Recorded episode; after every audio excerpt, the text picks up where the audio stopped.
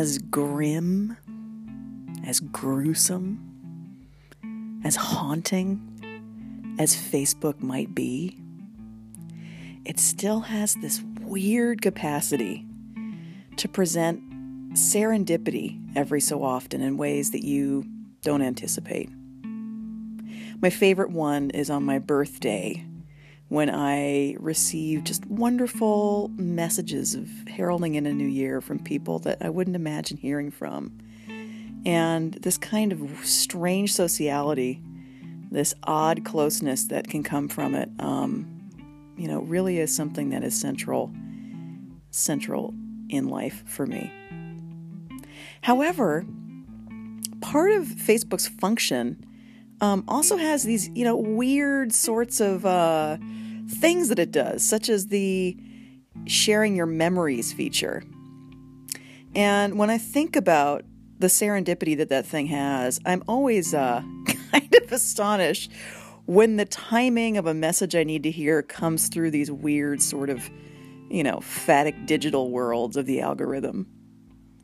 Sometimes I end up getting messages that remind me of, you know, stale love affairs that I wish I could forget. Sometimes they remind me of things I've said 11 years ago that I have no memory of posting or no memory of what I was trying to say with it. But more often than not, you know, sometimes I get these little frissions of uh, memory lane, a little halcyon tang, you know.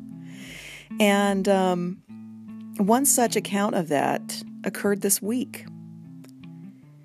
I got on Facebook to waste my life, my life force, my brain force, my time. And when I opened up the app, I was confronted with a year ago memory. And it was the one year anniversary of when I had posted some images of when I was staying in Brittany on my preliminary field work trip last summer to France. My preliminary field work was in a more structured, a term that is more structured would be nebulous for this, because it essentially consisted of me renting a car and driving all over France for two and a half months trying to find some fucking thing that I could study. I've been, as I've mentioned before, trying to get to France for so many years, and now being supported by the institution and being patinaed by exhaustion, I found myself trying to plan, um, you know, intellectual projects from here. And the reason in which I was interested in working in France is because I don't know about it yet. I don't know about it. So I'm not part of a line of uh, an inheritance of anthropology where there are sites already in place for me. Rather, I am sort of forging um, my own kind of relationship with this with this site. And so when I started this trip last year, I thought I would start from the north, since I flew into Paris, and go into some areas that I have no experience with before. Um, I was primarily looking for these conceptions of traditionality and how that gets utilized in um, tourist markets, how that gets laminated into national rhetoric, how museums are functioning with ethnology, you know, um, collections and the like. And this is predicated on a real interest in this stuff, as much as it is a, uh, you know, a hearty critique of it in many ways. And so I started in the north, and for two and a half months, I went from site to site, sort of looking for something that I might serve, something I might be able to help. Um, as charged a word as that is, something I might be able to engage in a meaningful way for myself and parties involved. And ultimately, I ended up in the south of France with a project that I'm now working on that will uh, have me located there. And so the moments, the experiences that I had in Brittany, um, for all intents and purposes of sort of the intellectual object that is coming out of this, that's arising out of this, um, is left to the wayside. It's no longer paramount to my research. And when I got that reminder from Facebook, I just recalled in such a flash. Although this might not be something that I specifically utilize in field work, this was an experience of my life with encounters with human beings in extraordinary spaces that has power and merit within itself. And so when I think about the ultimate product of a graduate student's work in some way, the dissertation, I want to be tender for all of the movements, all of the encounters that foundation what we ultimately come up with. And often with the dissertation, it's behind the paywall, it's behind the academic, you know, language, it's illegible. Uh, no one wants to read it. it is an index to a process. And so, what I would like to invite with this podcast is simply some of these raw, subjective collectings that I've had along the way. And often these are the things that light me up about other anthropologists' works when they share some of their very imperfect experience. So, in this sort of short series, um, I am just going to put together some little poems, some um, snippets from the field, some short musings um, that are tied to locality, that are tied to these specific places that I deeply love and am affected by um, as a person, not as an anthropologist, um, if I can separate the two. So, I invite you to some of my experience in Brittany one year ago today. Thanks, Facebook.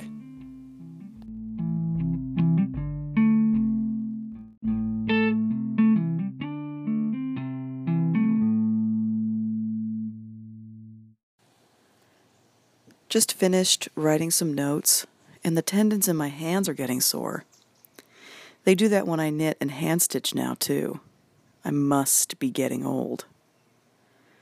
Looking out into the yard here in Brittany, and there is some sort of tall, elegant shrub that's looking back at me.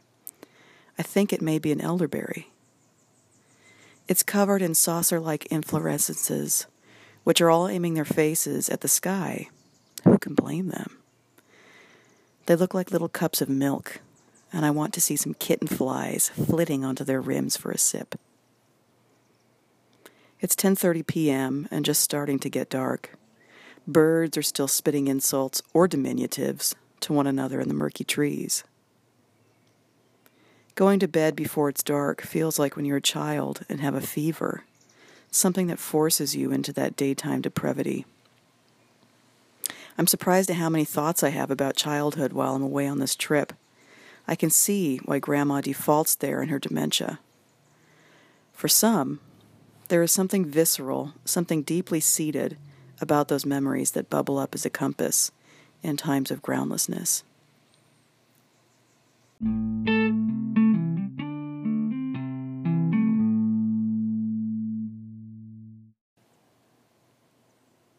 June 13th. I've been avoiding writing all day for no apparent reason.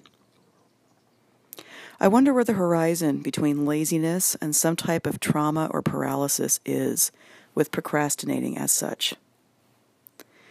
When I consider the regrets in my life, the only one that pierces me with an irrevocable melancholy that's truly my own is that I haven't written enough thinking I'll get to it again later, feeling as if the intensity of the moment will somehow persist.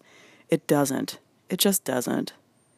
So now, I'm sitting in my Penty in Brittany, amid a feverishly knitted new scarf, listening to podcasts in English, and watching the sun turn to honey dripping against the chests of trees in that fiercely, almost violently green forest just outside.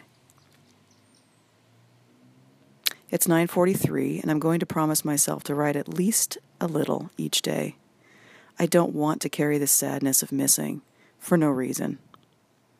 May writing become a balm in this, in the true sense of the word, awesome time in my life. May it render me speechless and babbling simultaneously. Yesterday was kaleidoscopic in scale, with a number of vivid flashes of thought through the day, even with my unreasonably tired brain. Today, I chose to stay in to nestle in a bit and write about what I experienced. Instead, I drove around the countryside, pirated some Wi Fi, and got bored. Bought beautiful gem like packets of mixed organic cooking grains from Carrefour, and stopped at the 11th century church of St. Fiera, Fieca, Ficus. I have it on my phone somewhere. Brawless I stopped at the basilica on a whim while, re- while returning from the store. I had wanted to get some gas and see if I was still having problems with the card fraud when I purchased the gas.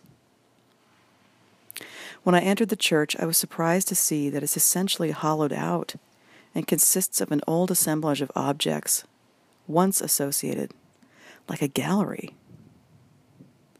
As I stood outside before entering, I took a fair amount of time just taking in the lichen crusted facade, shooting pictures, trying to do a boomerang of the sighing, blinding blue sky. There were little faces on one of the embellishments above the door that looked like smiling eggs, eroded over centuries. I suddenly had a flash walking into this house of worship for hundreds of years parishioners through centuries. It was also so it was all so suddenly clear how different God was to each of these generations and how the culture of their church community was entirely unique. Not only in how they envisioned God, but what that meant amongst them, the posture of their bodies, how they illustrated their supplication, how their collection of souls produced a milieu of knowledge that was entirely their own, marked of their time. Generation after generation, and how foreign one group would be to another over 30 years, over a 100 years, over 300 years. I got this welling, this sense of something underneath it all, that this place, with different gods, with different people, all harnesses that something that indescribable, that life, that spirit that can never be contained or truly illustrated, just gestured to, propitiated, and hopefully deeply felt in the ineffable gusts of our own spirits. Even if these spaces of worship are mirrors, they reflect something of the experience of the divine. I feel it in the chambers of my heart.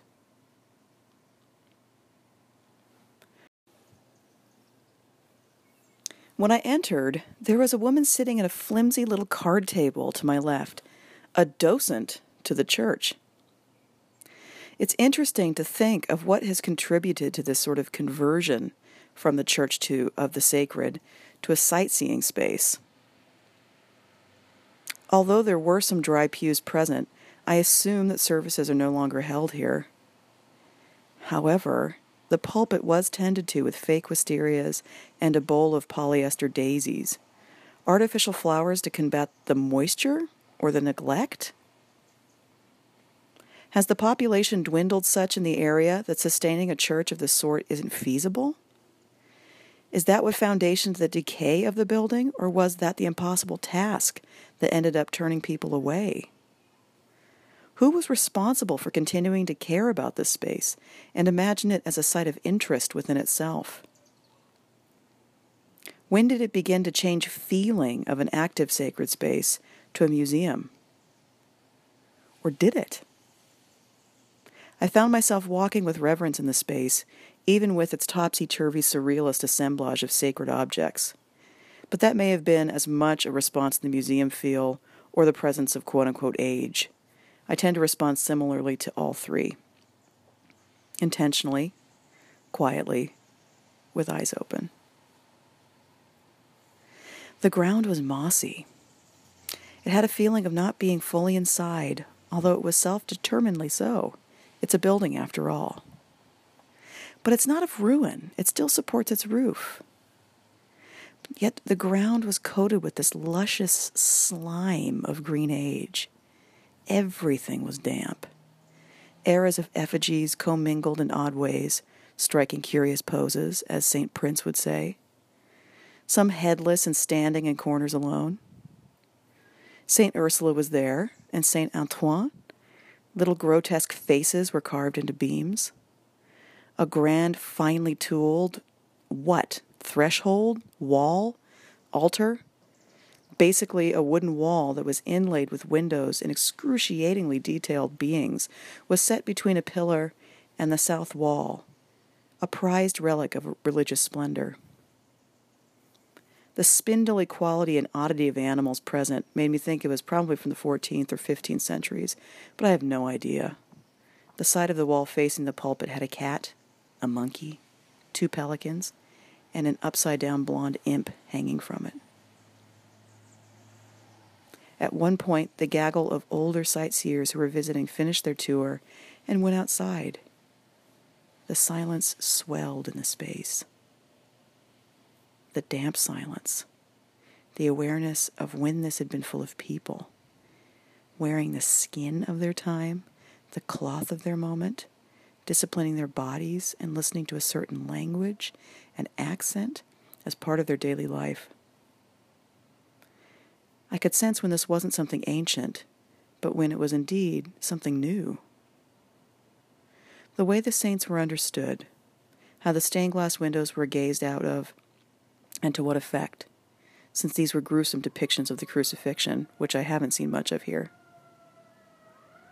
I didn't feel like the room was full of spirits, but just this thick energy of the past. I felt something very clever there something that experience imbues into walls. It quickens me.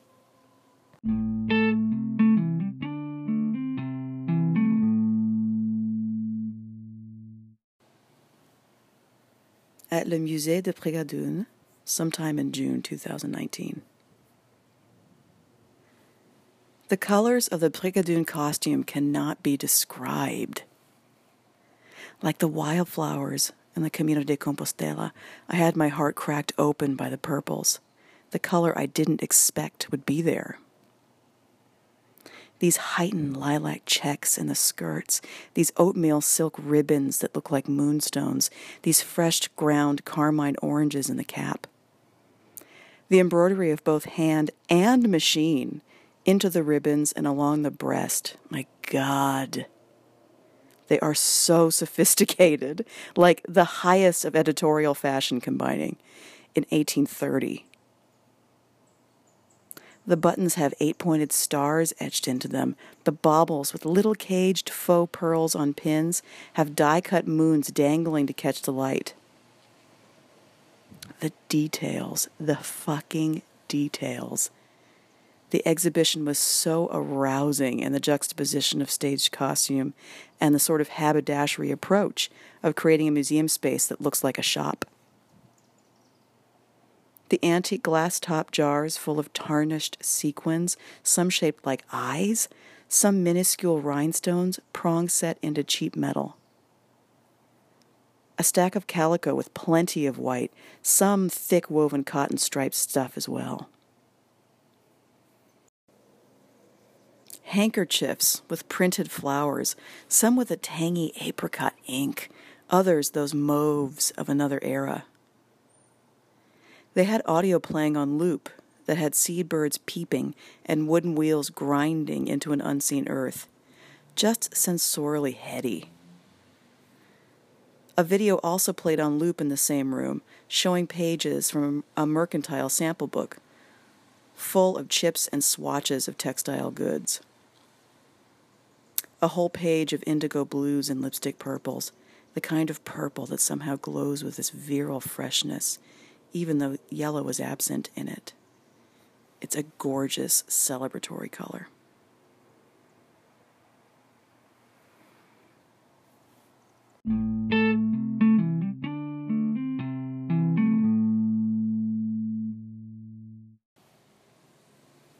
I'm somewhere near Carnac by the water. I'm listening to Robert Palmer and I'm feeling my fucking oats. Eating a nectarine, dripping it onto my inland jeans. It's been way too cold to wear anything else. I'm beginning to resemble one of the quote unquote pure male maritime savages in the Le Fayette Museum. Brown, thick twill pants and boots encrusted with soil from my 13 steps outside of the house today. I think I'm probably looking more like a mollusk, actually. Again, the colors in this town, sweet Jesus. I don't even know if I'll attempt description. The tide was quite out leaving flat rocks coated with sea grasses that looked like slumbering beasts. I picked my way out between them and dipped my palms into the lapping tongues of the tide. It was cool, but not as bracing as I would imagine the rugged place demands. There was a certain sweetness to this part of the coast in the early summer. The white buildings weren't stained with winter, each side of the bay glistening in their own shade of milky green seduction. I recall a tiny marigold colored shell. Birds arching towards the sun in flight, then thrusting themselves like blades into the bay for fish. The evolution of surprise in their cells. There's a church there.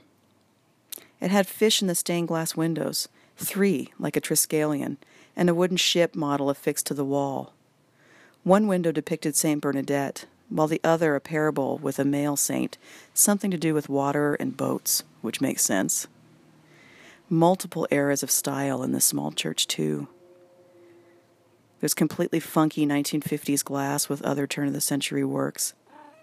Many of the tombstones in the century, uh, the cemetery behind, have headstones with anchors etched into the crosses, and sometimes roses.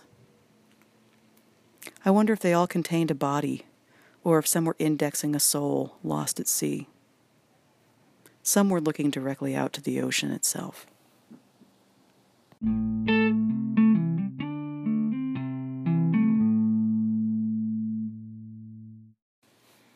I have a memory of many years ago after I had moved back in with my family as a giant child in my 20s. And I was in my parents' room in Ojai, California, watching No Reservations on a laptop. I was snuggled in bed, searching for what the hell I was supposed to be doing. And it just so happened that his episode, Anthony Bourdain's episode on Brittany, came on. The beginning of that episode discusses the color blue. He chose the color, he chose this vignette, he chose this idea of that color to be representative of that entire space. And for whatever aligned in that moment, that episode became the most profound, soul vibrating, illuminating thing I'd ever seen watching that episode, I realized that's what I want to do. That is exactly what I want to do. I've been trying to get back to France since I was 17, and I haven't been able to figure out the auspices in which I'll do that. And at that point, I wasn't studying anthropology yet. And I thought, I simply want to go write about the colors of places. I want to go write about what's happening there. Years later, while doing my field work. I'm in Brittany. I somehow ended up here. And Bourdain was right about Brittany Blue. I find it indescribably auspicious to be in Brittany on the anniversary of his suicide. But it glosses as blue, even when it's something deeper. Just as Bourdain sort of glosses as this pop cultural idol, mentor, etc. But there's something else there. There's something deeper. We didn't know him. I didn't know him. I doubt I would have liked him.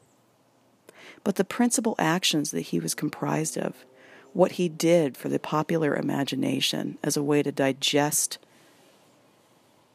the other as something within.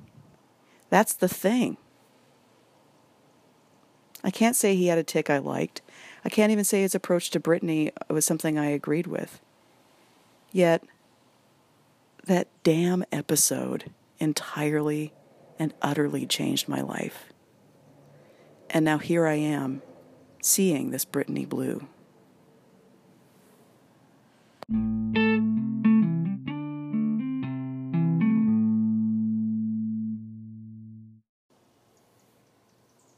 I'm on the terrace at Carnac Beach.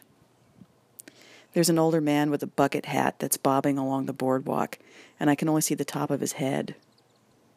He reminds me so much of my grandpa, a blessing grandpa doppelganger. I just ordered some type of white wine with some kind of sardine thing. I'm craving fish. I wonder what I'll get. It just came a paste. Oh well, it'll be delicious nonetheless. I'm ordering a whole fucking fish in Lords when I go back. It haunts me from years ago when I had one there. I'm feeling a lack of zest today, on and off, a product of many things, I am sure. Overstimulation from such enormous days and depth of these events, the bittersweetness of having this dream come true. It puts other unfulfilled ones into contrast the space to finally feel the last year and its excruciating detail and heart tearingness is definitely coming to the fore. Living in this penty without Wi Fi really raises this romanticism and the isolation, playing ping pong with my sense of yearning. I want to share these incredible experiences, but I can't think of sustaining any relationships I know on said experiences. I know that if others were here that I knew, I would feel more dull in regard to receiving information from the places I'm visiting. Yet, I do get clouded by loneliness when I'm here regardless. There's a profound heartache, chest ache, spine ache about the impossibility of either situation. Of all these truly cartoonish, absurd meanderings in my mind, I have them while driving, walking on the beach, smoking accidental menthol Winstons. I'm both slapping back and trying to embrace the melancholy drippings that I fall into. Actually, spring back into? It's a habit of sullen shoulders. Now glutted on sardine mash and fermented grape, watching the Carnac coast with a British pilfered cigarette. I'm in dizzying pleasure. I think I default to this searching loneliness as a habit, maybe a distraction. I think of if I could speak to people here, have a dinner with a fresh stranger, that would make it a bit more concrete. But to imagine that I'm only complete when I have another person centered within me, I can't follow that fantasy anymore. European cigarettes burn so fast when I went to go pilfer the cigarette, this flame kept trying to, um, the wind kept pushing my flame out of the way, kept putting my flame out of the way. And uh, the man that I pilfered it from said, It's God's way of telling you to keep quitting. I prefaced it telling him I'd quit.